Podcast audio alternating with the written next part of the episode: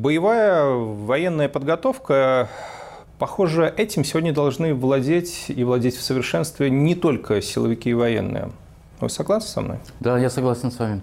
И да, я скажу так даже больше, где-то вот э, определенное время мы прорабатываем э, законодательные инициативы, чтобы те, кто добровольно придет в подразделение специального назначения, чтобы статус их был приравнен к военнослужащим, чтобы были социальные льготы, э, чтобы были, получается, правовые гарантии. Мы в этом направлении работаем. Мы хотим узаконить и широкую подготовку нашего населения, если будет такое же желание и будет поставлена задача Э, на обучение и огневой подготовки, и тактической подготовки. То есть всем тем предметам, когда, которые у нас когда-то преподавались в начальной военной подготовке. То, что происходит по всему внешнему контуру Беларуси, э, не может не настораживать даже человека далекого от э, вопроса безопасности и военных.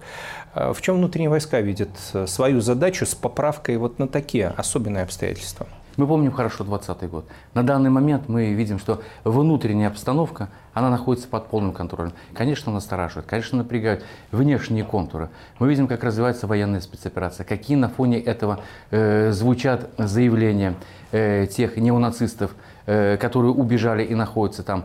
Э, какие они выстраивают планы по силовому свержению действующей власти. Мы видим натовские войска, которые находятся на границе, и, конечно, это нас беспокоит.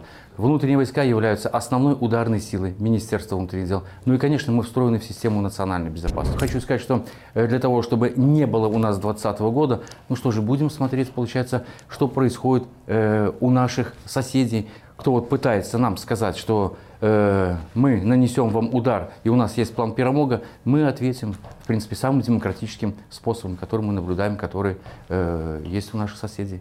Пусть будут к этому готовы. Вы, конечно, следите за высказываниями, заявлениями, угрозами так называемых э, батальонов, ну, в том числе Калиновского, небезызвестного. Э, это можно считать и расценивать как угроза национальной безопасности, и чем можем ответить? Э, мы не должны делать какие-то громкие заявления, что вот если они, то мы тут и так далее. Мы просто к этому готовы. И если кто-то думает, что вот он нас чем-то удивит, он просто попадет в капкан. А пример привожу просто, вот все хорошо помнят, получается, 1961 э, год, апрель месяц, э, залив свиней. Хорошо, что он так вот называется, Куба. И вот этот вот десант, который там подготовлен, получается, из контрреволюционеров, 750 человек, за ними армия, целая армия американская находится. Правительство уже подготовлено. И вот они вторгаются, их, получается, просто уничтожают. Они попали в капкан, артиллерия кого-то смыла, кому повезло, в плен сдалось. То вот я скажу, что читайте историю, то же самое ждет и вас. Буквально на днях э, легендарную, всем известную 32-14 э, вернулись э, те, кто когда-то здесь был, служил и, что называется, руки помнят. Вот это и есть тот самый наш монолитный резерв, о котором мы только что говорили, который нам позволит защитить страну и пресечет любые попытки раскачать ситуацию. У нас не будет проводиться мобилизация. Это уже неоднократно говорилось главой государства, и я, как заместитель министра, командующий внутренними войсками, все это дело подтверждаю. Бойцы, которые прошли 20 год, 21 22 год, которые вот были в этих боевых порядках, которые являются нашими людьми, сейчас они прибыли сюда без мобилизации. По собственному желанию, по собственному желанию были выписаны повестки, люди прибыли сюда, и мы не могли здесь всех принять. Мы сформировали здесь отряд, который по численностью является два батальона.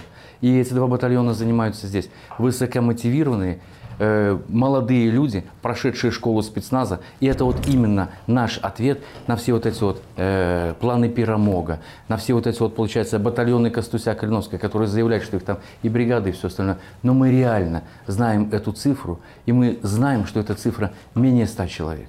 И я э, скажу так, что если перед нами будут стоять боевые задачи, мы эти боевые задачи уверенно выполним. Пусть наш народ будет спокоен.